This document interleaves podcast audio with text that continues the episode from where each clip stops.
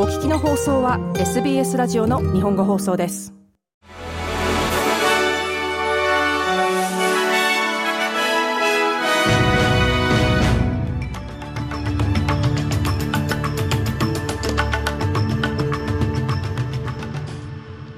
新しい会計年度が多数の新たな改革をもたらす中、家庭は電気代の25%の値上げに直面しています。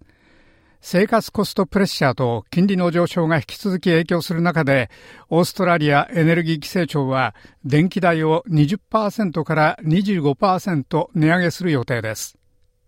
職場の男女平等局によりますと、今年これより先に成立した法律は、職場での男女の賃金格差を縮める役に立つだろうということです。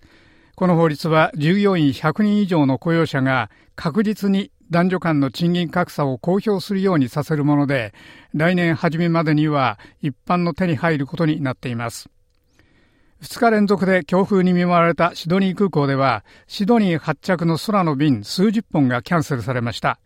また、ホノルル発シドニー行きの便は乱気流に遭い、乗客3人が病院に運ばれたほか、9人が救急隊の診断を受けました。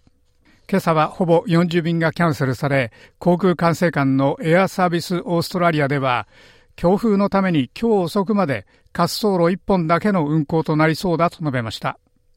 オーストラリア人は今日からタックスリターンを提出できるようになりましたが、新しいデータによりますと、生活コスト危機のせいで多くの人が直ちにそうすることを考えています。しかし今年は中低所得のタックスオフセットが廃止されており、税金の還付請求に変更があります。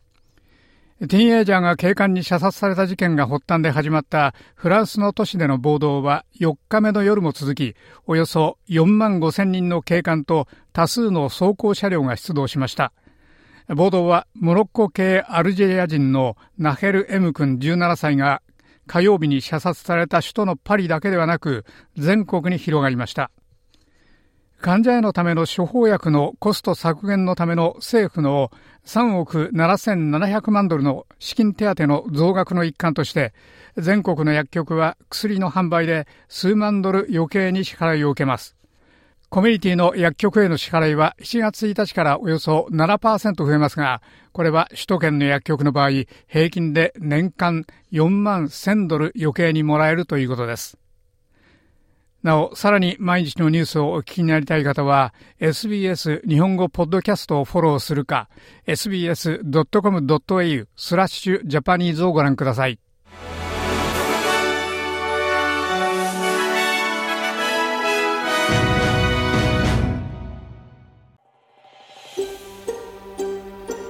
もっとストーリーをお聞きになりたい方は iTunes や Google ポッドキャスト Spotify などでお楽しみいただけます。